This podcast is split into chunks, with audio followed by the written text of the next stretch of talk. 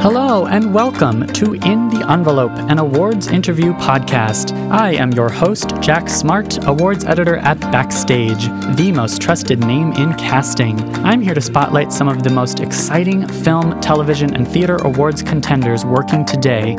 Who is in the running? What makes an awards worthy performance? And what, dear listeners, are the secrets to giving one?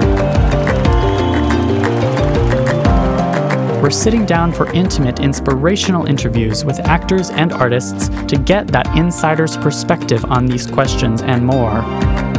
It's an opportunity for some of today's most talented stars to share their craft and career advice, and maybe, just maybe, provide a tantalizing glimpse in the envelope.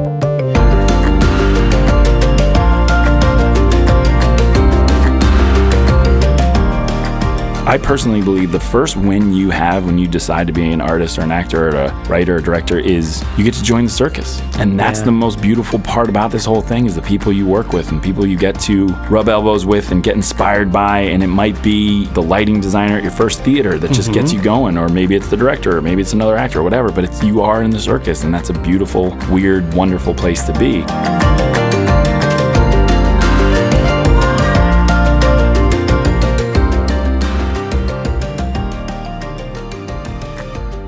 What a what fun! Oh, this was wow. booked not that long ago, so I wasn't sure it was going to happen. Yeah. And I was telling the guys at Lotus, um, maybe I shouldn't admit this, but like, I I have my little notebook with the notes, and I did you know I did the prep. I did the prep of um, you write down some questions, you write down some pointers. I sometimes I I do the little notebook as like a little bit of a um, life story almost like pointers from their life or their career, but I didn't prepare that much in terms of that. Hmm. In terms of consciously doing the homework of getting ready to at, prepare like 18, here's like 18 beautiful, clear questions for this interviewer. I don't do that as much anymore. And for John Krasinski, I did very little of that.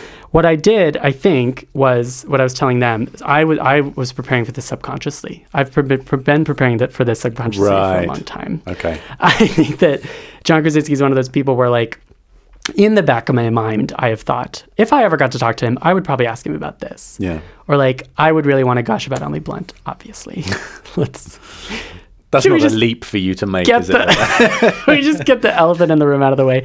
Of like, we definitely talked about we definitely gushed about Emily Blunt. Yeah. Right. yeah. And that's okay, right? That's I did totally okay. fine. I wasn't too much. No. Okay. No, I would do the same. Okay. Yeah. Yeah. And because I, a listener of this, of this podcast might know that she's one of my favorite people and actresses. And for those who don't know, she's married to, to John Krasinski. Yeah. So, but yes, we struck a good balance of like, I was joking that it could have been like just an hour of us talking about Emily Blunt and therefore not really about John Krasinski, but it was not that, right? Like it was a good balance. Yeah, I mean, it was Okay. like 10 minutes at the end, so you don't have That's to worry the way to do that. it. That's Okay. fine. This is good. Okay. What else happened? What What did you think? What did we talk about? I don't remember. Well, It I just mean, happened. It just happened. And honestly, I think it was kind of a masterclass in the approach an actor should take Mm-hmm. and uh, the way they should view their career at any stage, from day one to when you're working. At any stage. I, I just love that. I mean, you'll hear it. He'll he'll verbalize it in a much more eloquent way than I, I could possibly. But I loved his approach when he was starting out and how that is been consistent through to today, and how he applies that to writing and directing as well. yeah. How it's all it's of a p- piece. constantly pushing the envelope, constantly getting into Mm-hmm. a, uncomfortable situations. yes. Um, and the point that he makes throughout this interview is that success doesn't guarantee future success, which That was a good point. and yes. Hmm. and I've my very limited amount of success that I've had, but I've Sure. absolutely noticed that myself. That you get Mm-hmm. a good gig and you think, right, this is it. This is my ticket to the big time. Yes. it doesn't doesn't work out like that at Yeah. all. And of course, Yeah. he he had such a, an iconic role in such an iconic show that in some ways Mm-hmm. The he was Office, actually for those hamstrung by wondering. that. Yeah. Yes. Um, Did you watch The Office? I did. Oh, very much so. Yeah. Yes. I watch it about so. once a year.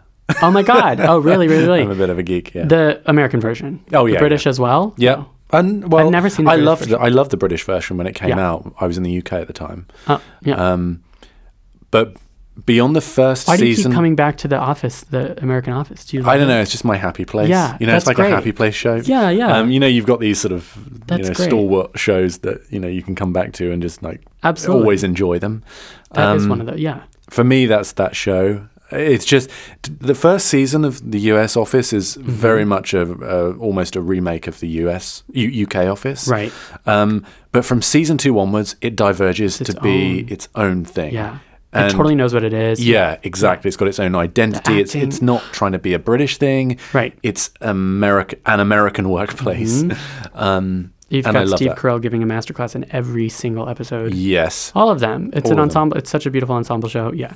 No, and and I we I'm glad that he talked about that and he expressed um he made it clear like of course he loved he loved every minute of the office Hmm. and it gave him so many tools or it gave him the ability to take the next success. Uh, he did talk about like the phone didn't ring right after the office, Yeah. But you then have to do the thing of really really hard work. We talked about that a lot and luck meets preparation and all of that. And and the the fact that like for some people on this podcast, they've they've had a, role that's really iconic and that they're most known for, and then everything they do afterward is meant to be the opposite of that, or meant to kind of diverge from that. And his answer to that was it was partly that, but it was more like about everything he takes on is about getting in touch with that something really pers- the really personal connection to the work and to why you do the work in the first place. Yeah. Like why is he an artist? And I love that we got to boil that down to like his time at Brown and his time at the National Theater Institute at the Uni- Eugene O'Neill Theater Center. Um, that like childlike sense of play, but also like having your mind blown open by all this amazing art and yeah, the writing, directing, and acting of it all, and the fact that you have to work really, really hard. Like that all happened for him. He had such a um, an artistic awakening, and I loved hearing about that. And it sounds like that is what has driven him throughout his really varied career. His career's been all over the place. Yeah. And it is a mistake to just think of him as Jim Halpert on The Yeah. Office because, oh my God, this is his third feature film that he's directed, but he's also written a ton. He's also provided the ideas for a ton of stuff. He's an excellent producer. And the, the third film I'm talking about is A Quiet Place, which we talked mm-hmm. about in depth. Yes. A Quiet Place was a huge hit, a mm. huge unexpected hit. Yeah. People came to see that movie in droves. It was uh, like Paramount Pictures' biggest hit in years. And it is a horror movie for sure. It's in that genre. Yeah. Um, John Krasinski had some really great things to say about genre itself and like Hmm. what that means for filmmaking.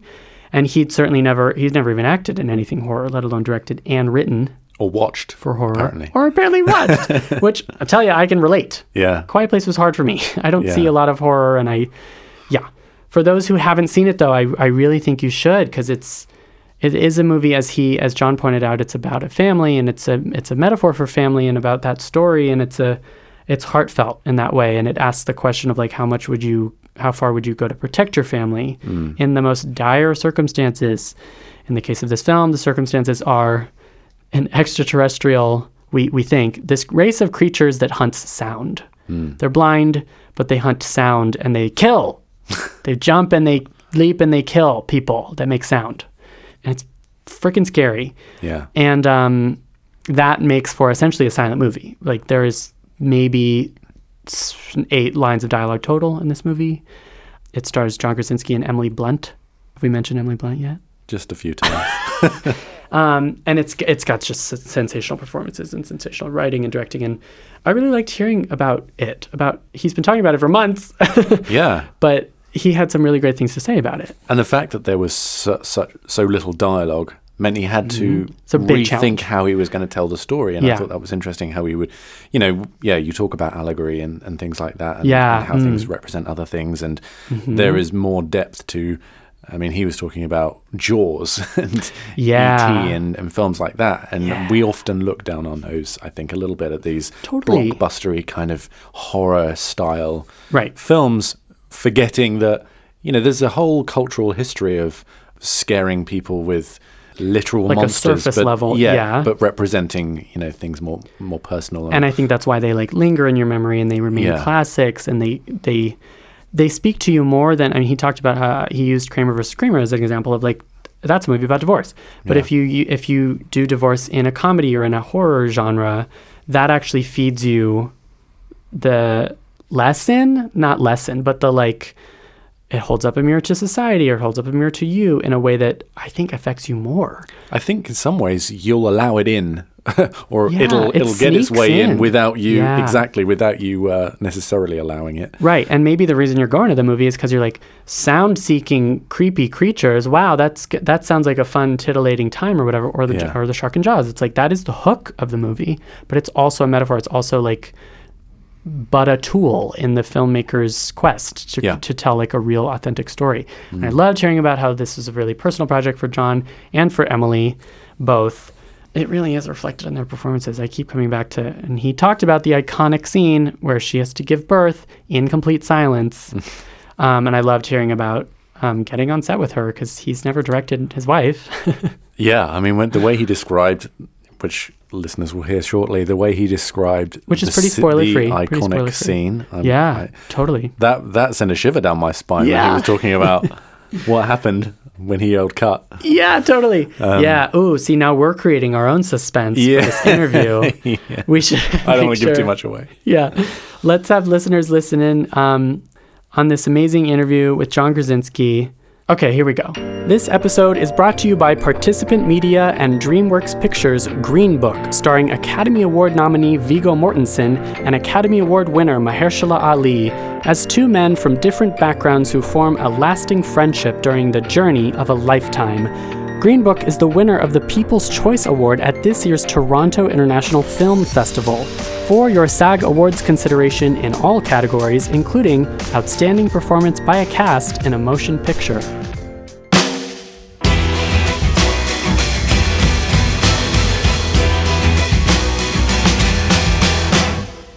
John Krasinski is best known for his role as Jim Halpert in The Office, which earned him two Ensemble SAG Awards. He has worked as an actor in Leatherheads, Away We Go, It's Complicated, 13 Hours, as a writer on Promised Land and Manchester by the Sea, and director and star of Brief Interviews with Hideous Men, The Hollars, and now the Paramount Pictures horror hit A Quiet Place, in which he stars opposite his wife, Emily Blunt. He also currently produces and stars on the Amazon thriller series Jack Ryan, which means he is having quite the year. Here it is, our chat with John Krasinski.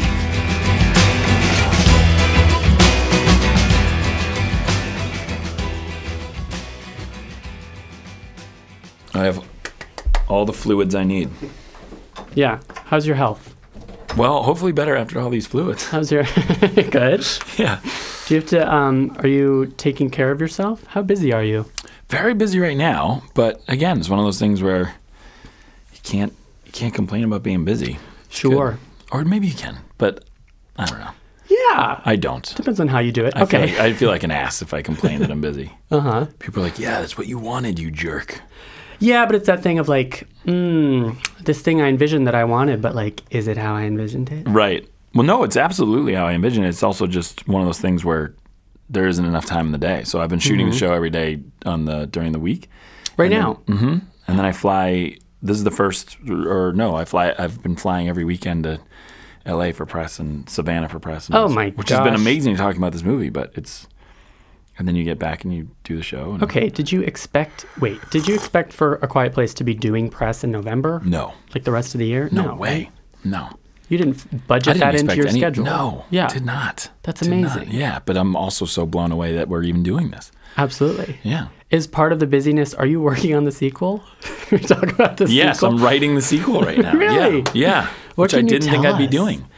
Um, I can't tell you anything because they'll shoot me dead. Um, no, it was one of those things Who's where they? um, I I had I wasn't gonna do anything with the sequel. I Right. thought the the there to me there was no sequel. This was the movie. It wasn't like a prequel or anything. Mm-hmm. And uh, and then I said, go find another filmmaker and another writer and have fun. And I totally understand the business. I'm a realist, so I try to understand everything from everybody's perspective. And I was like, yeah, totally. It's a big hit movie, so go do that. That's certainly not what our intention was. And then the producer asked me while they were meeting all these people, he said, you know, is there anything that you can think of to guide the idea because it is your baby, so maybe you want to guide it. And I said, well, there was this one idea I a, and then like three weeks later, he was like, "If you had any more ideas, can you keep thinking about it?" And so I did. And he completely tricked me into. They're drawing you yeah, in. exactly. Yeah. Being like, "Do you want to write it? Just write it. Just write it. You don't have to direct it. Just write it." And I'm like, "All right." So now I'm writing this the sequel. And you could get even further involved for all we know. For all we know, Okay. yeah. But I don't know. I mean, it's it's got to be good first. So Sure. Well, I like that you said you're a realist because it it sounds like you want to be realistic about uh, where something like that could go, but you're tempted and tempted because it's it's a great it's such a great thing. People yeah, really for me it was it was actually the reason why I decided to do it because I had talked about it with Emily too, and I was like, you know, should I do this? And she said, you know, if you don't want to, don't do it.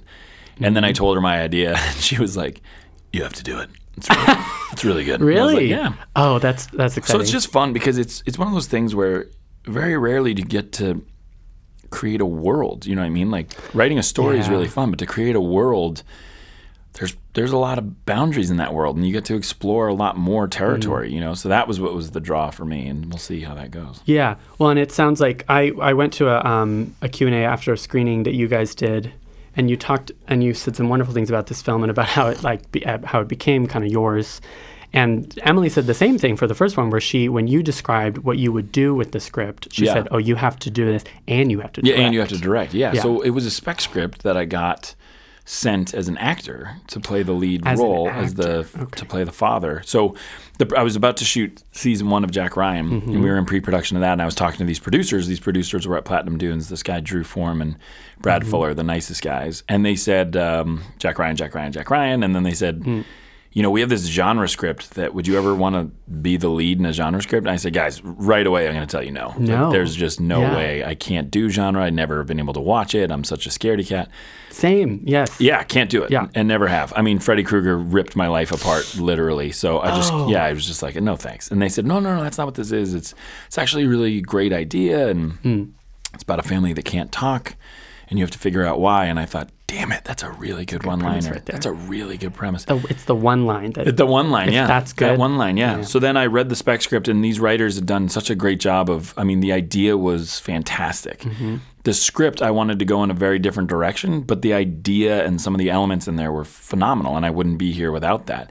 That said, I, to me, the reason why I jumped in is because I didn't see it as a, a genre movie. I saw it as a family drama. Mm. If I could, if I could rewrite it, I said I would actually write the experience I'm going through because Emily had just had our second daughter three weeks earlier, Right. Ah. When I got the script, and so to me, I've I've always wanted to write a love letter to my kids, and I thought, oh my God, this is this is my opportunity to do that. As crazy as it is, looking at the poster, you're like, does this guy have a problem? Like, this is his love letter to his his kids family. Yeah. yeah, but um, it really is. It was something really powerful and very, very deeply personal in a way that I didn't think any script would be able to hit me, rather, let alone a genre script. You know what I mean? And it is one of the beautiful things about genre that I'm now learning. Because of course, once I decided to direct this, I um, I've seen absolutely everything. Which had to has been- brush up. Yeah, I had to brush up, um, and watched most of it under the covers of my bed. But um, but no, it was it was one of those things where Drew Goddard, who's a, a good friend, he was one of the only people, if not the only person, who read the script.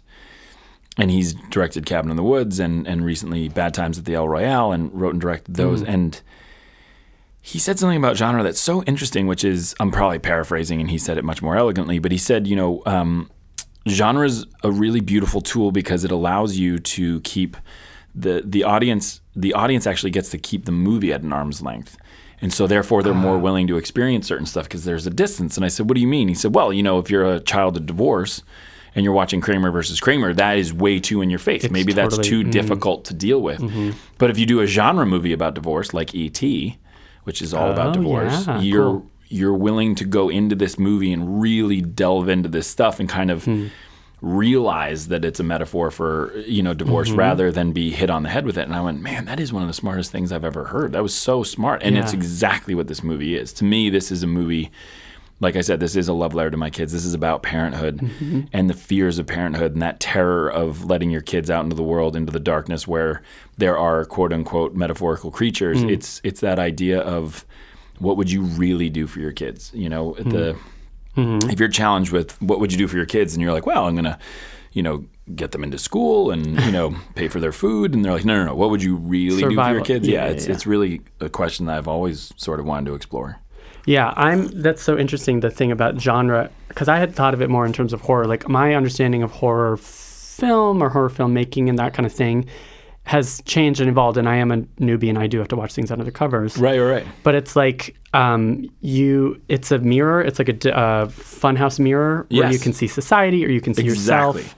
And the me- and the message or the like Right. the metaphor, or whatever, it goes down easier because you're like slipping it in. Exactly right. That's exactly right. And the funny thing is, is the first thing I learned when I did delve into all this genre, as soon as I decided to direct it, like I said, my iTunes list is It's horror. very horror, horror. disturbing. Yeah. People are just like, "What is this guy's deal?" um, But I, uh, you realize the first thing I realized was how ignorant I was, how ignorant I was to not be paying attention to genre because. Uh-huh. At least for me, when I knew about genre, like I said, was like when I was 12 or however old I was when I watched Nightmare on Elm Street. I was like, Mm. oh, this is a genre of film just to scare the living daylights out of you. No, thank you. Mm-hmm. Yep.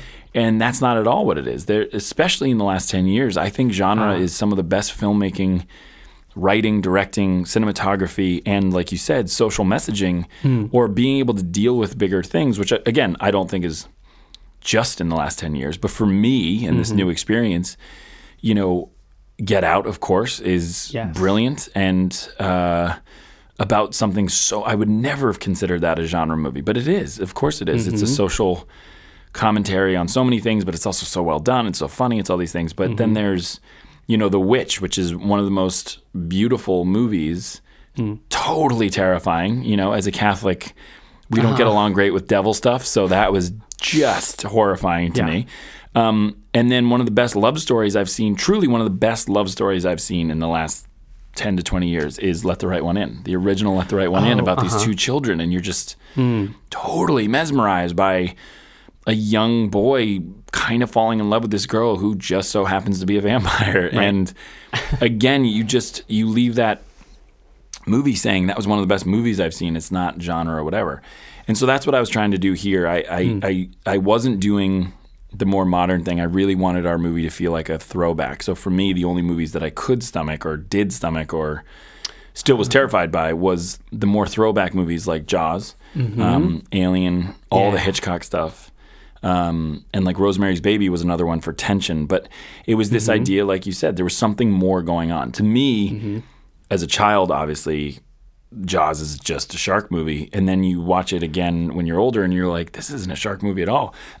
that shark, you know, without being stupidly heady, is like, it's very obvious that shark is a representation of all these guys' fears that they have been trying to avoid dealing with. And then it literally bites you in the ass as a mm-hmm. 25 foot shark Yeah. that was really interesting to me. Like the to me that third act of those three guys on a boat was so poetic and like one of the best plays you could ever mm-hmm. write, you know. Mm-hmm. And uh, it just so happened that you know the bookends of that was a giant shark trying to kill them. yeah, like the shark is the tool. It's mm-hmm, also Mm-hmm, kind of the mm-hmm, hook mm-hmm, to get people to come in and see it or whatever. Exactly right. Yeah. Is it true also that in terms of like making this movie more throwbacky, that you had to look at like silent movies as well? It's a good question. So, um, a lot of people have asked if I've watched silent movies, and I actually did. The funny thing about that is those movies are devoid of sound. You, you they actually can't have sound, right? So, what I mean by that is I was much more fascinated, or I found myself getting much more fascinated by more modern filmmakers dealing with lack of dialogue, dealing with silence. Hmm.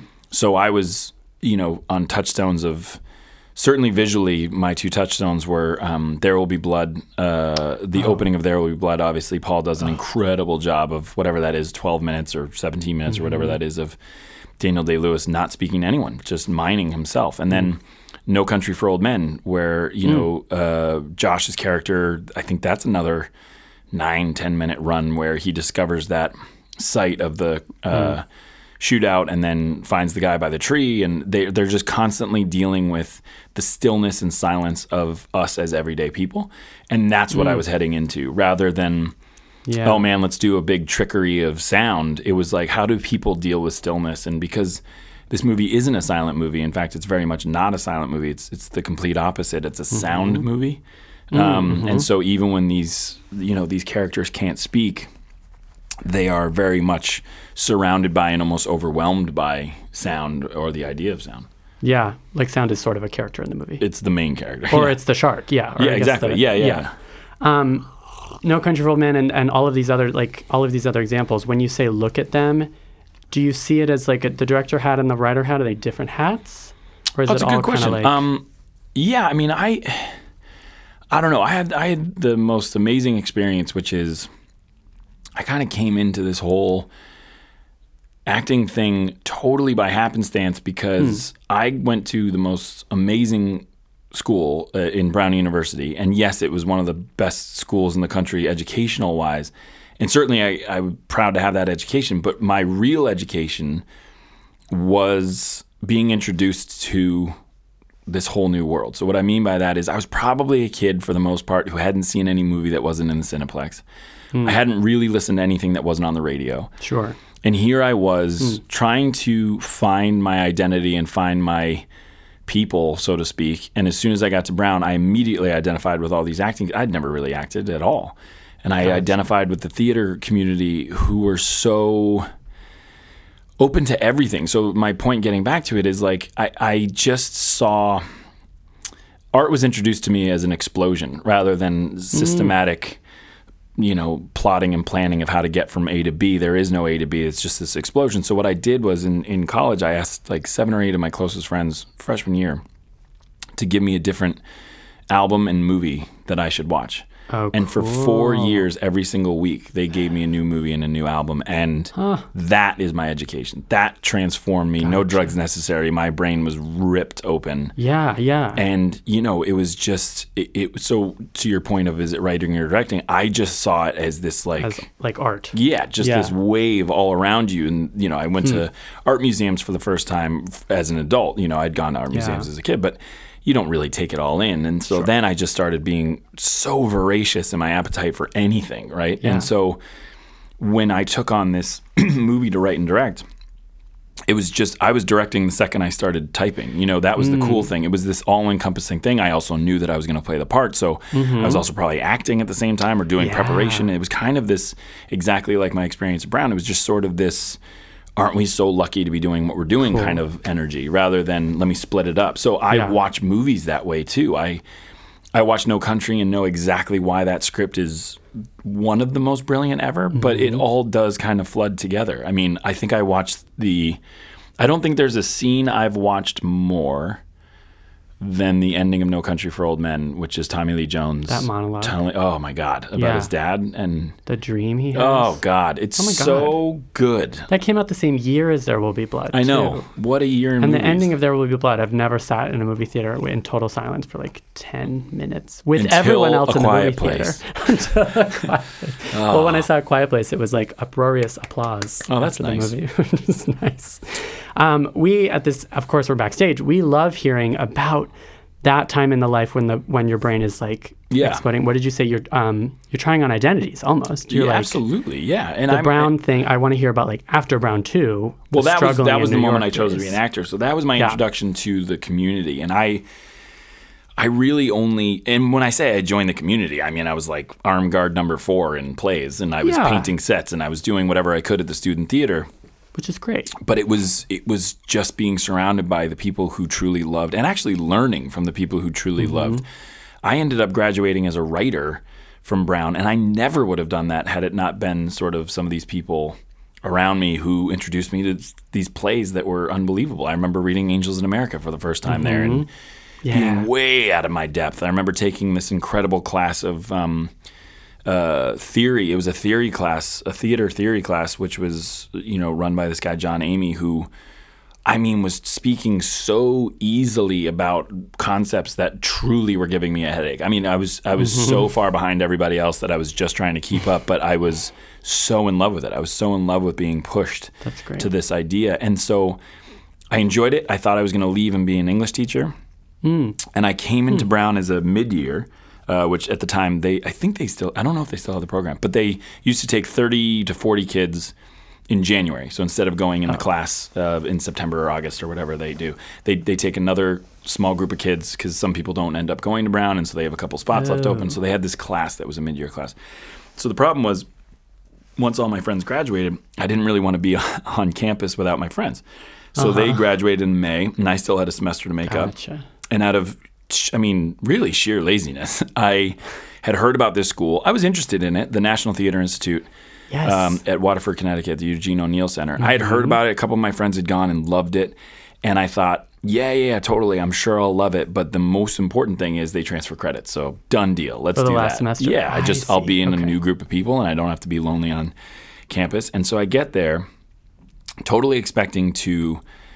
I, not not goof off because I really wanted to work hard, but at Mm-hmm. the same time I was like, it doesn't matter. No matter what happens in this semester, I'll I'll graduate college. That's yeah, all I know it's final semester. Yeah. and it turned out to be the I think it was 16 weeks or something. It was it was the most transformative. So if Brown was introducing me to it all, this was the galvanizing moment. This was this moment where you woke up every morning at you know 4:30 in the morning or 5 in the morning to uh, to get prepared, and you were going to bed at two in the morning because this school was all about if you want to be an actor or a director or a writer, then you need to know how hard you have to work. This is not something that you may have read about or dreamt about, which is like you just sit in a room and do monologues all day, and then someone calls Yeah. you and puts you in a TV show or a movie. It was like, no, no, no, you have to get up every day and be working 10 times harder than everyone else because to get yourself out there, just to get to the starting gate, takes so long, you know? That's perfect prep for the real world. It's That's exactly, what right. it So either way, I was super pumped about it. But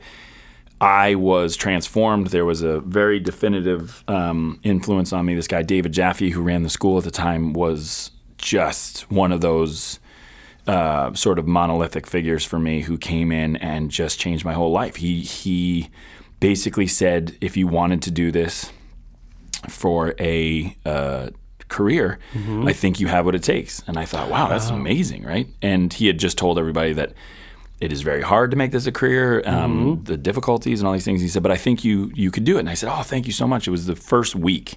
You had to meet him on the first week, and I'll never forget. He said. Um, uh, I think you could. I think you can make it. You you have some real talent. And at the time, I like I said, I hadn't really thought about doing it. And he said, the only question I want to ask you is, uh, when are you going to stop bullshitting yourself? And I said, what? Whoa. And he was like, when are you going to stop being a bullshitter? And I was like, wow, I What? never been direct addressed like that. And he said, I watch you in these scenes and in these monologues, and in one week I figured you out, which is every time you are this close to getting to the truth, you bail and you go to comedy and you try to make your friends laugh. And I would ask you if you have or- the strength and the courage to go that extra mile and keep going and allow yourself to be hurt and allow yourself to be wrong and allow Hmm. yourself to fail, I think you could be something special. Otherwise, don't No even way. worry about it. Yeah, otherwise just check out. It's all good.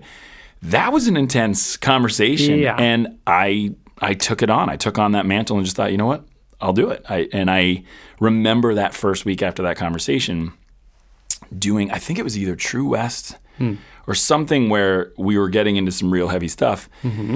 And I looked out at the crowd and could feel exactly what he was telling. I was aware now. You know, it's like when you get labeled. I was mm-hmm. aware of looking out to the crowd and being like, I can make a joke. And I saw him looking at me, and I turned right back in and mm. kept going. And he ta- he taught me truth. He taught me search for that. And from then on, I, I got to say that's what made me want to be an actor because there was something about the responsibility of being a storyteller, and if you ever get the opportunity Mm. to do it, there's there's so much you can say. It's not just about performing; it's the actually a responsibility you have to tell stories that are very important to people. And I'd never seen that. Ah. I saw acting as just kind of like, well, you're going to get paid to goof off. This is easy. It's fun. It's goofing off. It's low stakes. Yeah, yeah low yeah, stakes, yeah. exactly. Yeah. Boy, it takes a really, really good educator to to boil down flaws. And in a week too. I and was in like, a week, wow. and throw it in your face. Yeah. I studied at the O'Neill too. I know that the O'Neill has the. I was in the National Critics Institute. oh, nice. and right it's on. two weeks of like you get up first thing in the morning, you're writing until Yeah,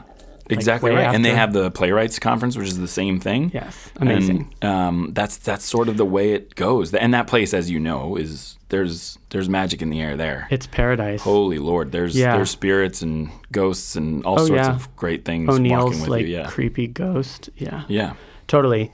Um, I didn't realize that was your last semester. That is actually like a really great transition from Brown into the real world. Oh my God, yeah. You can't just think you're gonna yeah graduate Brown in like the real world. If you want to maybe be an actor, Yeah. maybe be a director, just kind of dick around and Yeah. like sleep in. Like no, you have to hit the pavement. No, it was hardcore. Yeah, and they were really hard about it. They were like, you know, you had to write a play, you had to direct Mm-hmm. a play, you had to do all this stuff.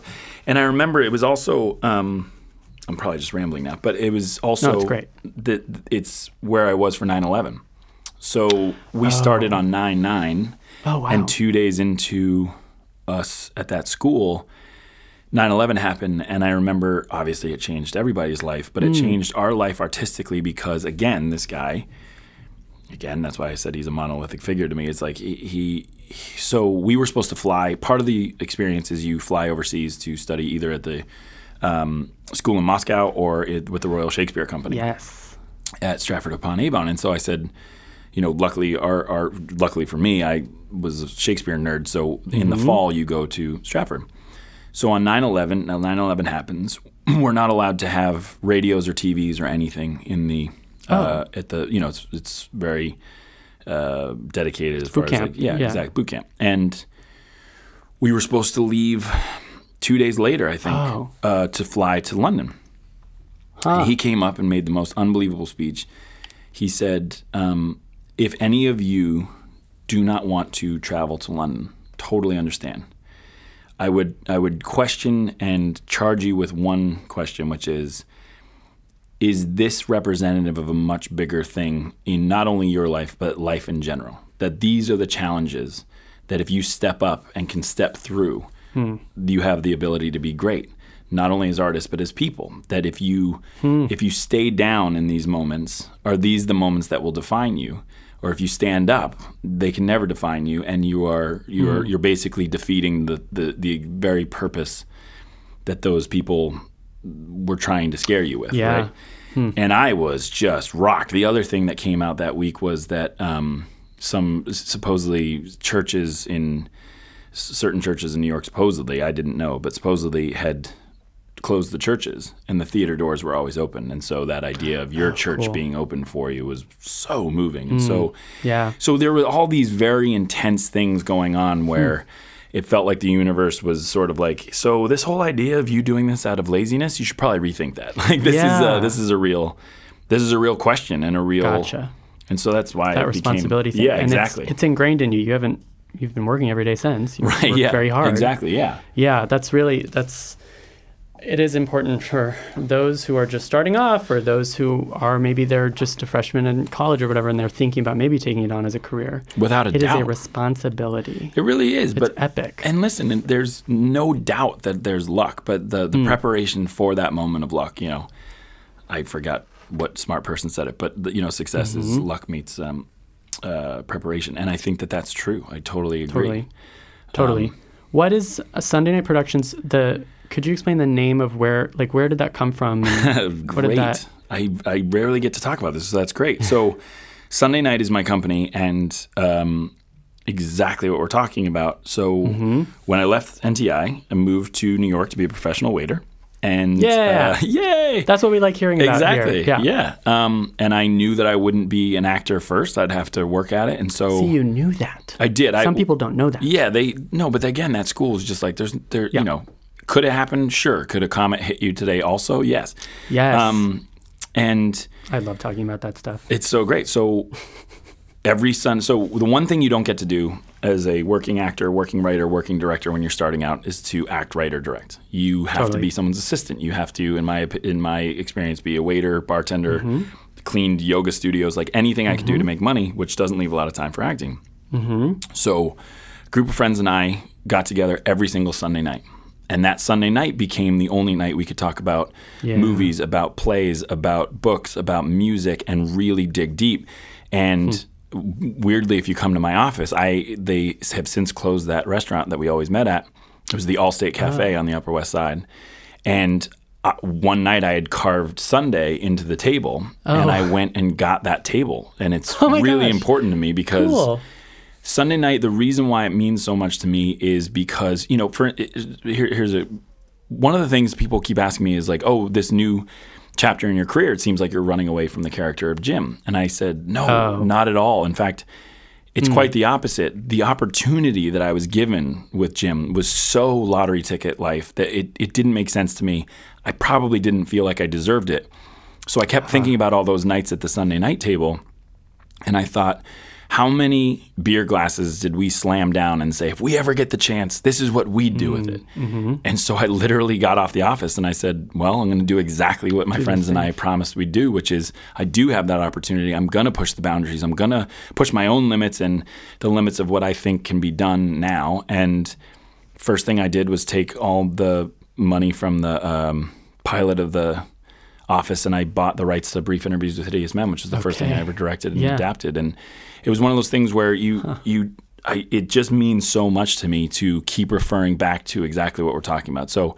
I named my, co- my company after the the group of people who inspired me every single day, and mm-hmm. just thought, you know, I have that opportunity now, so I'm gonna I'm gonna live by that creed, and not some creed of, well, I've had a success now, so I'll just sit back and do nothing with it. Sure. Or chasing fame or like Yeah. going in some, yeah, you're staying in touch with what initially inspired you. Well, that's the thing is when when I first started out, everything terrified me. Every part was scary, you know, Yeah, and I and cool. that that felt good. That felt good to be challenged. And Mm-hmm. so after doing the office for 10 years, it's not that I was running away from Jim, it's I finally had the opportunity to as an artist try to do different things. Yeah. And Not so get to- comfortable. Yeah, not get comfortable and I thought if I do get comfortable, I'm pretty sure there's a direct correlation to worse work. I'll do worse Not work. good. And so if I challenge myself, hopefully I can just to that point of, you know, why, when are you going to stop bullshitting yourself? Like you, you push yourself to that Uh, limit. It like the that. moment you feel, it's exactly right. The moment you feel comfortable, push it, You're push it farther. yourself. Yeah, Mm, yeah. And so I, so that's what led to 13 hours and my first play, and then the Hollars, which I directed. I Hmm. Yes. never would have directed if I wasn't scared out of my mind. And then the Hollars led to this. So it's Hmm. Yeah. a, it's like a a chain of events of putting it into the ether of like, all right, well, we sat around a table and said we do this, so I got to do it. This episode is brought to you by Universal Pictures and DreamWorks Pictures' First Man, the riveting story of NASA's mission to land the first man on the moon, one of the most dangerous missions in history. Starring Academy Award nominee Ryan Gosling as astronaut Neil Armstrong and Emmy Award winner Claire Foy as his wife Janet. For your SAG Awards consideration in all categories, including Outstanding Performance by a Cast in a Motion Picture. I always find it's kind of helpful to talk about type and like what people or what the industry kind of labels artists as. Mm-hmm. And it sounds like the narrative for you has often been maybe um, he's Jim Halpert, and mm-hmm, mm-hmm. anything he does that's not Jim is like going outside his Right. his box. Whereas like looking at really looking at your at your resume, it's a combination of like you provided the idea for Manchester by the Sea. Yeah. And you're very much a multi hyphenate to you know, whatever that means. Right. As Nice opposed to the the comedic actor. And like you can totally take on like a quiet place having not done horror. Right. And not done this is your first like big budget. Um, yes, big like my production. first studio movie. Yeah, Yeah, studio yeah. movie. No, you're nailing it. I mean, that's exactly right. Which is, again, it was all terrifying back in those Brown days or that NTI days. Which is everything was new. You know, like I said, Hmm. I had never read Angels, and so Mm-hmm. not only was I trying to make sense of it, but I was also super intimidated by it. Like, what a tome of writing! It was like I remember I'm those things. by it. exactly. It's like. So I just wanted to stay intimidated and stay Yeah. Ooh. stay there. You know, I, I just did. And listen, there, there also when you take those challenges, you easily could fall and Mm-hmm. fail and all those things. And it just so happens that NTI's um, motto, their Yes. one line on their poster is "risk, fail, and risk again." And it's really what I live by. I really Yes. do. And listen, it's it's terrifying. It was it was terrifying to come off the show and you know, audition for a war movie where they said that they'd already cast it and all this stuff. You know, it's just one of these things where I remember my agent called and said they've already cast it, but the casting director thinks you'd be good for it. Um, they already know who they want for it. They were two big stars, and What?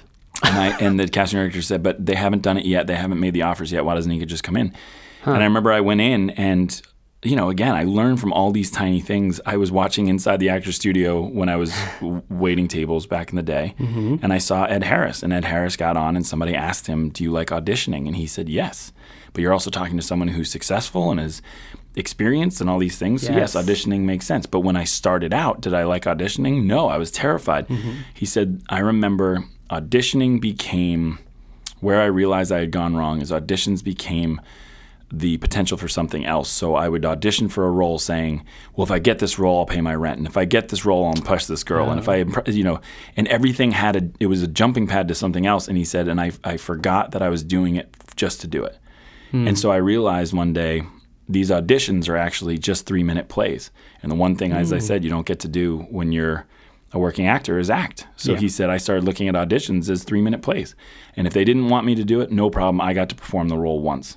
Mm-hmm. The next day, I booked my first job ever after watching that. Oh wow. And the whole hmm. point of that is I went to the 13 hours audition literally remembering Ed Harris again. So Yeah. all these years later, the show later and all this stuff, I went into the audition the exact same way instead of feeling you know, like, oh, I'm a big deal. I was like, wow, you were just told you're not a big enough deal to get the role. So if you want to go Mm-hmm. In there, why don't I just went in and said, I've always wanted to do a war movie because I'm from a huge military family and I wanted to do something that would reflect Hmm. all that sacrifice and all that bravery and courage. So I'll just go in and do a three minute play about it, not even thinking I had a chance. And then Mm-hmm. I got the role, which was awesome. But Hmm. I looked at it instead of, oh, I really want to do something different than Jim. It was like, no, I just want to try something. I just want Totally. to try something, and I'm terrified. And And you had it sounds like you personally connected with the with the material. with exactly, the well, that's to me, 13 that's kind of the most important thing of all of it, which is, you know, the the one thing that I, I'm for. Listen, like I said, I live a lottery ticket life. We're all living in a fantasy camp. There's nothing that's Hmm. not amazing about even being able to do this job on without being paid. Like the fact that Mm-hmm. I I personally believe the first win you have when you decide to be an artist or an actor or a writer or director is you get to join the circus.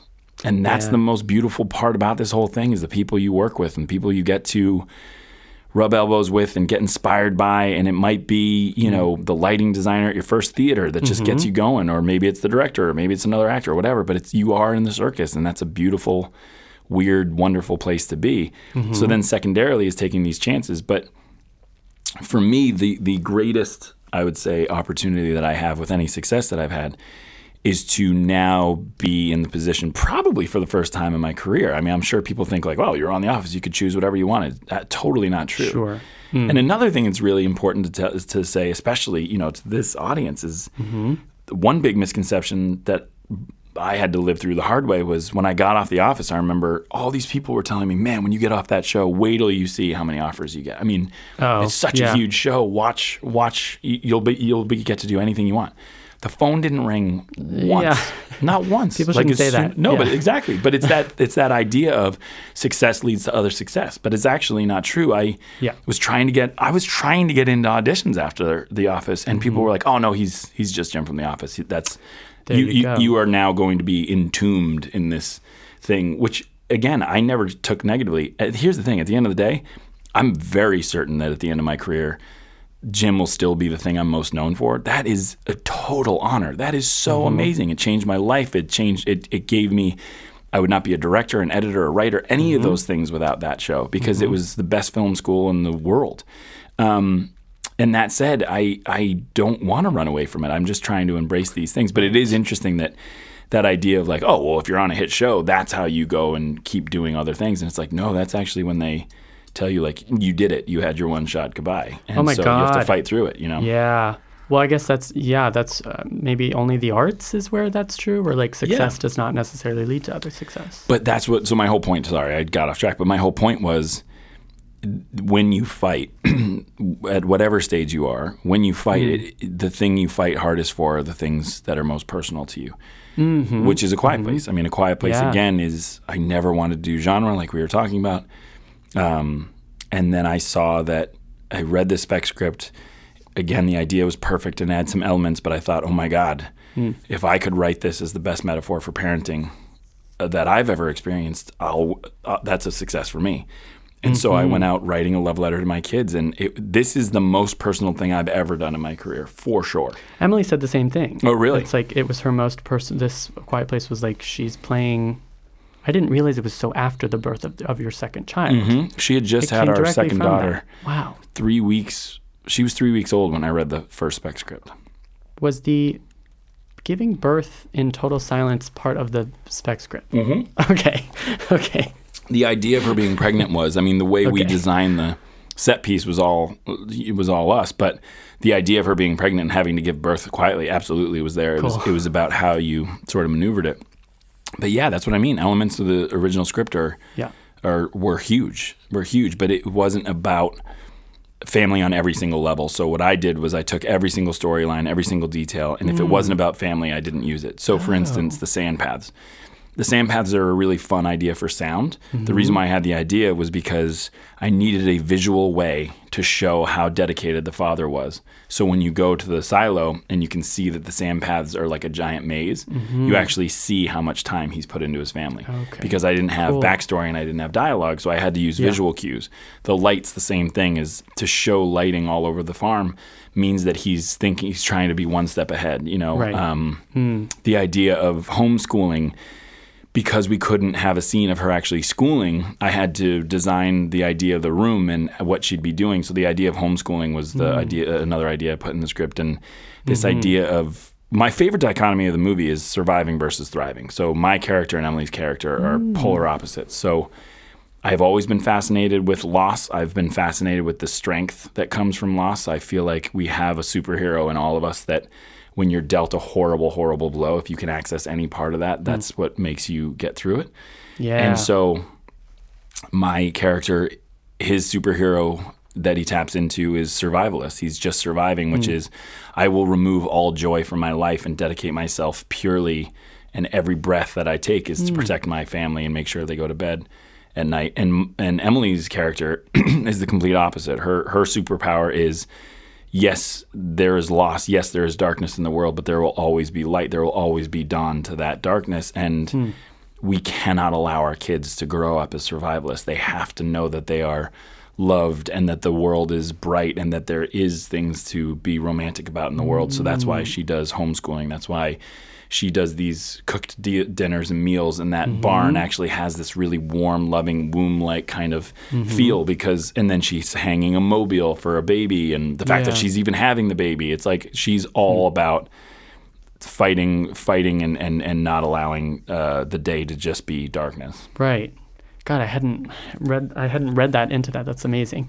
The um, it sounds like you're you're very into the specifically the world building part of, of that, and that was so much a part of the initial like script thing. But like talking about the sand paths and talking about the like the backstory to the extent that it's there. right Is it all about like um it makes me think of like J.R.R. Tolkien or something of like when you're creating a world, it's about creating rules. that's exactly Right? right? yeah that's the scariest part you know is You don't want to break your you can't break one because if Yeah. you break one then they all kind of fall apart uh, or you try not to break one but so again like the the original script started with um, the family on the farm uh, there was no opening so i With wrote the, pre- opening like of the a prequel, yeah. Yeah, the so there was also the family had lost a child in a car accident before the aliens had arrived. Oh. And I thought again connect everything back to the family. So the family should all be witness to the loss. There should be blame for the loss. There should be guilt for the loss. Yeah. There should be all these things, these family dynamics that are so rich and so complicated.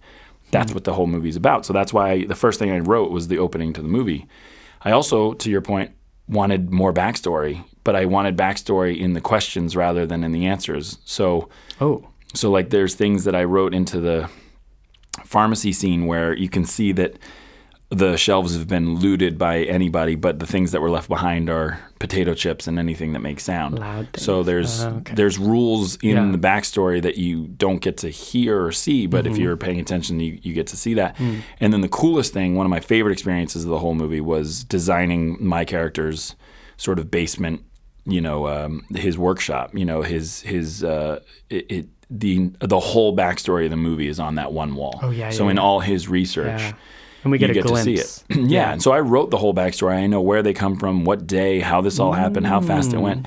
But I actually decided not to use it because when I wrote Promised Land with Matt Damon, Mm-hmm. we went into Focus Features to have this amazing marketing meeting. And the guy who was running marketing at the time there was Jack Foley. He's this amazing guy, great guy, Boston guy, had the best accent I've heard. um, and he, uh, we went through the whole marketing meeting. And as I was leaving, because I've been so fascinated with the whole uh, business and every facet of it, I said, you know, what's the one thing, what's the biggest misconception in this business? And without hesitation, he said that the audiences are stupid. They are not stupid, and they do not want to be spoon fed. They want to be challenged. You can challenge them more. All these great things. And I thought, when I was writing this, I thought, Jack, you better be right. So I took out the entire backstory and thought the reason why I did it was if I take out the backstory, then you don't know what's going on. And the father in this family barely knows what's going on and so you're now with them you're now emotionally connected to them tension wise you're feeling the tension that they are because you don't know anything Mm-hmm. it actually allows you to be with the family and if you knew what had happened with some you know scene showing it all happen Sure. Like then you're now disconnected from the family because you know more than they do. And if you know more than that Mm. family does, then you won't care about them nearly as much. Mm-hmm. And so that's that's where it all came from. And there's a mystery element too, where like we don't know what their alien, what the alien's weakness is. Exactly. Are they even aliens? I mean, They yes. are. I mean, well, they're technically from another planet, so I think yeah. that's an alien. But um, Yeah. but yeah, I always called them creatures because it was this this really fun idea, and designing them was, I mean, outrageous. It was so much fun. Um, Yeah. the this this guy how it happened was we got ILM. We were really lucky to get ILM to Mm-hmm. jump onto this movie, which was phenomenal. They And did we had- um, Jurassic Park, and They've done pretty much everything, Everything, from from from the original Star Wars to um, Jurassic Park to uh, uh, uh, I'm trying to think. I mean, literally every major world building they've they've done. Um, other than I'm, I'm sure a, a, a number of things, but to me they are the the the quintessential CGI sort of digital enhancement stuff. So the guy who came was named Scott Farrar, and he's one of the original magicians. I call him a magician. It's just not even a human being at that point. Totally. And so he's one of the original guys, and he came to basically be the consultant to our movie and just see, you know, how it was going to work Mm. um, logistically with the company. And then he decided to stay on. So he was on set for one or two days pre-production, and fell in love with this movie and fell in love with what Oh. we were doing. And really, he said, fell in love with the for lack of a better term, sort of like the scrappiness that we had in our movie. We were under budget and under timed and all those things. And he said it really feels like you guys are making one of the movies that we originally started with. That like Star Wars was a movie that Totally. everybody It's was like, an indie what? movie. Yeah, Yeah, like yeah. what? Yeah. So he stays on. And to your point, this is the guy who, at lunch, I may tell a story about being on set or something, and he's like, "Yeah, you know." I was the original. I was operating the camera on the first Imperial ship shot at the opening of Star Wars. And I was like, oh, God. And you just start crying and you run out of the room. and then when we were talking about designing the creatures, he's like, you know, one of the important things when we were doing the kitchen scene with the raptors in Jurassic Park, and I was like, what? Like, you designed the raptor? Oh, my God. So you just had this unbelievable guiding hand. And again, to that point of, success does not lead to ease of life. Success is leads to. i I'm saying you can you can have it not lead to ease of life. You can keep challenging yourself. To that point, this guy has literally designed pretty much anything you can imagine. Yeah. And when it came to this creature, he treated it like he had never done anything. And so he comes into my trailer. Yeah. Yeah. and he comes into my trailer and he says, "Do you know how these creatures walk?" And I said, "Yeah." And he said, "Can you get on the ground and do it?" And I said, "Yeah." Whoa, cool. And so he filmed me doing that, and I thought that was a prank. But um, Yeah. But then he said, "So where do these where do these creatures come from?" And I said, Mm-hmm. "Well, actually, I wanted them to be this perfect evolution that wherever they're from, if there aren't humans there to disrupt their ecosystem, then it would be pure evolution. And what pure evolution would be is like you know." If a turtle comes out of the water and it gets eaten, then the next turtle that comes out has a spike growing out of it, and it's just Mm-hmm. everything becomes bigger and stronger from the thing before it. Mm-hmm. So this would be the highest level of evolution. They wouldn't have light on their planet, so that's why they can't see. They don't need it. So they actually were evolved out. That's why they're blind, and so they picked up hearing. Super, you know. Um, And he loved that, and you saw that, like again, the guy who had done everything was getting down to the nitty gritty. He Yeah, didn't ask me cool. once what I thought color they were, what how they walked or whatever. Those were all conversations that came later. He wanted to know why. Why are you telling this story? Ah, why cool. is this interesting to you? And that was just again, it so all goes back to. Brown and NTI. It felt like Mm-hmm.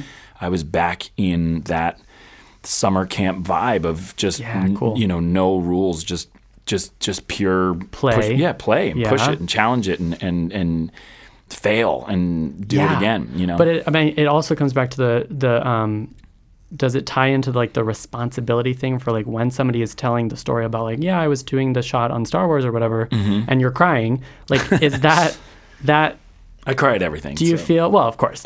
Do you feel like that heightens the res- like that gets you out of your comfort zone? Like right, like that. Oh God, That's yeah. the intimidation that is Yeah. inspiring and that is. That's what the whole movie was. I mean, again, Hmm. I had never done a studio movie. I'd never done visual effects. I'd never directed my wife. I'd never done Yeah. a movie that had no dialogue. So the whole thing was completely and totally many terrifying. But. I was like, I'm going in both feet and let's just yeah. see where it goes. This is a high wire act, and by property, a high wire act is a wonderful success if you get to the other side, and if not, it's actually the worst case scenario. There's just nothing but bad news if you don't make it across. You know, so Yeah. I wanted to kind of push that, and and it was terrifying. But again. I was so lucky to find that NTI vibe, that brown vibe again in a group Mm. of people, which to be really honest, I wasn't expecting. I thought, you know, it's a studio movie. People have done Mm-hmm. this a hundred times. They don't want to care like you care. And I was totally wrong. So cool. And that's where your choices lead you. Like you want everything to, you want everything. It's safe to say to be like the summer camp, like like Totally. the that Totally. energy of of play of risk and fail and risk again Exactly, and like all of uh, play and all Yeah. of that. Totally. Um, before I, we have to gush about Emily just for. Please. Oh frick. Okay. Um, I've never heard someone say, "Oh frick." That you was good. said. this is a, this is a clean podcast. I love it. I know? already said bullshit. I'm sorry. Uh, oh yeah, yeah, yeah. We'll Mark it it, Jamie. We'll have to flag it. Um, you said that you know, directing her for the first time. Like, Mm-hmm. what? I just want to know what did you learn from her, Mm-hmm. but also like about working with her in a totally new context. One of my favorite stories of this movie is a week before we started shooting. I went in to find my editing bay. We were looking at different places to edit the movie, and I went to this awesome place. And where it was 1619 here in New York, and Hmm. who was editing there was Rob Marshall, and he was editing Mary, Mary, Poppins. Uh, And so I went down and said hi to him, and I said, I'm going to start editing. He said, Oh, I'm so excited for you. He's the nicest human being on earth. One, one of my favorite people I have ever met or will ever meet. And he said, um, When do you guys shoot? And I said, In a week. And he said, Oh, you'll see. And I said, I know, I love her so much. And he went, Nope, you'll see. And I said, I know, I'm her biggest fan. He said, No. Not until you're in the room when she does what she does will you know why she's so good. totally. And I thought, whoa, I'd Uh-huh. never thought of that because, of course, I've only seen her on screen. I've never really gotten to witness her do her thing. Hmm. Like on set. yeah. Yeah. It's like when you go to set, it's, you know, you're there for a day or two days and you don't really see her do the real work or whatever. Mm-hmm. And so I think it was like day three or four, we did the bathtub scene Oh wow. Yeah. and she you know she won't say it because she's too humble so i'll tell you it, it Yes. was it was one take that was one take and that was You didn't do any most, other. You didn't do any other takes. no we did coverage of the scene to build it but Uh-huh. the real emotional not to give it away but like the emotional explosion that she has. Yeah. was one take because she's that good she she was like terror Hmm. um not being able to speak, having an alien come up the stairs, Mm-hmm. uh, being pregnant and giving birth at the same time, like all these things. Physical she can, agony. She can take it all and just go boom and make magic of it in one second. So she does this huge scream, uh, you know, the the big moment, Hmm. and you can hear on dailies there is dead silence in the room. I mean, the air left the room. The crew couldn't speak. No one was moving. So to break the tension, I said, uh, "That's lunch," and you can hear it on dailies That's and this so is what makes her the best actress. So she does this incredible performance. I say that's lunch, and again on dailies you can hear she goes um, she goes from screaming, crying, and the whole thing, and then goes, "Yeah, by the way, what is for lunch? Is it fajitas? I Oh heard it was my fajitas." And she just like snapped out of it. And I just thought I will never be able to do that. That is what you are able to harness and your talent level. And the thing I'll tell you about what I learned about her is it, it was basically things I always had a hunch about just watching her performances. But the the crazy thing about this is I never asked her to do the role. When I was Oh, rewriting the script, I wrote this role for her. Okay. I, I, I there was only one person I could write the as the mother of my children, as somebody that I would go through any experience in, on Earth with. It was her, so I wrote it with her in mind. She was doing that small indie called Mary Poppins. She was um, she had just had a baby, and so I thought she'll never do this because there's a lot going on. The reason why I was so scared to ask her was twofold. Yes, I was afraid she'd say no, and that would make a very awkward dinner oh, conversation. Oh no. but it was really that she would say yes i'll do it for you because she's that type of person. She oh, would Oh, as like a favor or yeah she something. knew that mm. it was a big moment in my career. She knew that i was taking a big swing. Mm. And i have been sitting next to her for the last 10 years of mm-hmm. every time she signs onto a project. And i witnessed the there is no one with more class. There is no one with better taste. There is no one with more dedication to a project that when she locks in, she locks in and she gives her whole self to that Yeah. project. And so I didn't want the first time that she was like, well, I didn't really love the script, but I did it for my husband. I didn't want that to be my Sure. movie. So I never asked her. So we're flying to LA. I'm she's going to do some press thing and I was going to pitch Paramount what I Oh, wow. wanted to do and she said, "You know, you're done with the script. Can I read it?" She had already recommended a friend of hers and we were kind of in beginning talks with a friend Oh. of hers. And I said, "Yeah, yeah, go ahead, and read the script." So I went back to watching Ant-Man or whatever. and she is reading the script and she finishes it and she's gray. It looks like she's going to vomit. And so I am legitimately reaching for a barf bag and she says Whoa. she says you um you can't let anyone do this movie. And I it was like kind of perplexing how she said it. So it was like a romantic comedy, like she was trying to pro- like propose to me. And I was like, "What are you saying?" And she's like, "Will you let me do this role?" Oh, she's and asked, I yeah. just screamed yes on a on a commercial flight to LA. Um, I'm surprised we didn't emergency land in San Antonio or something. Right. But it was the moment where I knew that this could be something special because Wow. I had her of her own choice, of her own volition. She, She chose to do this, Yeah. and she she made it. She said it was the thing she really wanted to do, and she's never seen anything like this, and it's the Hmm. scariest role she's ever played, and all these different things. And so all my working together was started from that moment. I just said we got to treat this movie like we treat our marriage, honesty at all costs, right? So Ah. Let's walk through the script. Is there any line? Is there any scene? Is there anything that you'd change? Things you want out? Things you need think I need put in? Hmm. And then I stood in the living room almost every night and directed her through every single shot because I, like I said, I already knew Like exactly what I directing in wanted the to do living room. just taking her through everything and and by the time we came on set we had already done the work so i, I really directed her long before we got on set and Mm-hmm. she and i collaborated long before we got on set and she's just you know she's the best of the best that's just She's that's just how it is yeah Totally. We could I could absolutely spend another hour talking about her. I really I was saying this to a friend the other day. Like Emily Blunt for me, she's she's one of my favorite. I have lots of favorite actresses. I'm gonna say actresses. And like very few of them you hold them in the highest regard, Mm-hmm. but then you still you go see their next movie and they still blow you away. Yes. And they're still Yeah, exceeding tr- your I expectations. totally agree. I and when you look agree. at like she's a bona fide action star and Mm-hmm. then she's a bona fide dramatic star and then she's like this year alone i mean her performance in quiet place is so sensational thank you mary poppins is about as opposite as you can get Uh, literally, I, I said, "Is there ever been a year where people can show the two ends of the spectrum like that?" I mean, totally. It's like- you know. Spread the wealth Yeah, you know. exactly. um, but both times i'm sitting in the theater like i worship her but i still am she's exceeding I totally that. agree. I, I remember being the biggest fan of hers long before we met, which was probably really awkward for her when we met because I was like, oh my God, I think you're my favorite actress. But I had seen her obviously in Devil Wears Prada, but Yeah. I saw um, My Summer of Love. And that was such a good performance. I forgot it was her. So I talked to her Oh. about this movie, My Summer of Love, and she was like, "Yeah, I'm in it." And I was like, "Oh my god, you Wait, were what? in it!" so it was. It, it's i've not seen summer of love Oh, you'll love it. yeah It's really good. is this It's- what she won the golden globe for no, she won the Golden Globe for this. I think it was a TV movie called Gideon's Daughter. But um, no, uh, Pavel uh, Pawlikowski was Oh. the director, and as anyone can tell you, he's as good as it gets. And so it's Mm-hmm. this beautiful movie, small indie that I saw a long time ago. But then you watch when we first met, three weeks into us dating, she was like, "Will you come see this movie?" Mm. you know, they're they're showing me a cut of it, and I'm nervous to see it. And I said, "Oh, okay, great." And so I Hmm. go, and it was Young Victoria, and I was like, "Oh god!" I remember sitting in the theater while they're screening this, and I just went, "I wonder who she's gonna date next," because the the, the I- the like the performance was so good that I was like, "Okay, so she's probably gonna win an Oscar for this." And then, Right. like, does she go to Ryan Gosling, or is it like is it like a Chris Evans thing? Like, who who does she? Because it certainly is not That's gonna be so me after this. Um, I was the stepping stone to get to the better guy, and uh, and it really is that thing that I'm blown away. That Every level blown away every time, every time every time. Oh let's just make this the emily blunt fan podcast I know, great, another hour, until Emily. we can which we could totally do it. Well, we have to wrap up. Are there any? Do you have any? You have covered. Really, this is wonderful. I rambled the advice, like a, the rambling is is phenomenal. It's like really an perfect. old raconteur by a fire. I'm very sorry. yes, yes, the fire.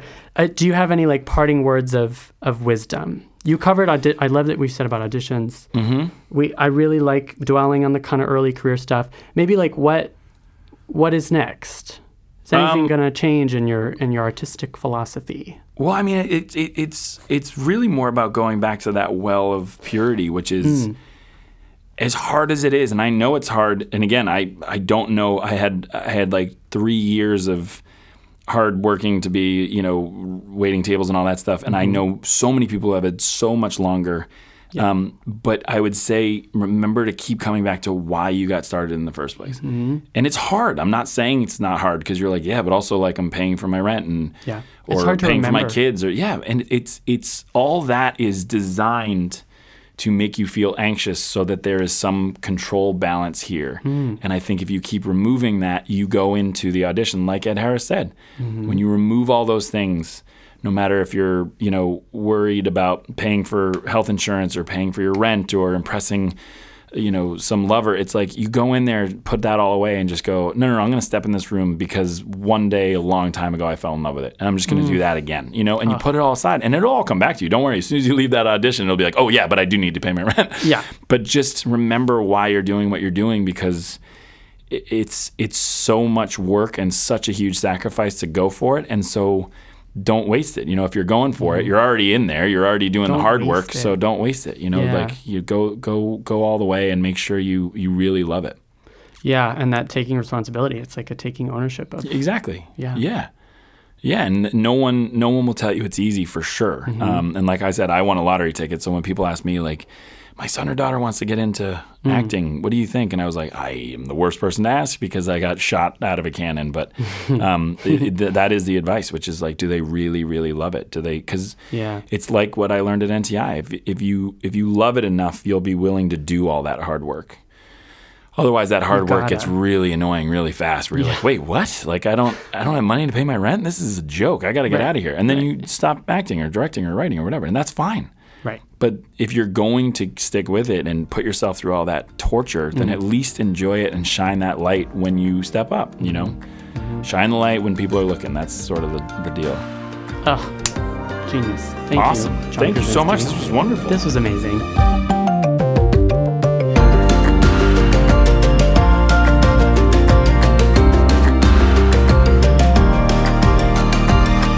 In the Envelope, an awards podcast, is recorded at Lotus Productions, Hyperbolic Audio, and Big Yellow Duck in New York City, and Soundbox LA, Mark Grouse Studios, and Buzzies in Los Angeles. Like, rate, subscribe, tell your friends, and follow us on Twitter at In the Envelope. Thanks, as always, to producer, editor, and all around podcast extraordinaire Jamie Muffett, and thank you to the team at Backstage, the most trusted name in casting. That's Peter Rappaport, Rawan Al Khatib, Francis Ramos, Caitlin Watkins, Lauren Rout, Mark Stinson, and especially Casey Howe. For more awards and industry coverage, head over to Backstage.com. Thank you for listening. Tune in next time for another glimpse in the envelope.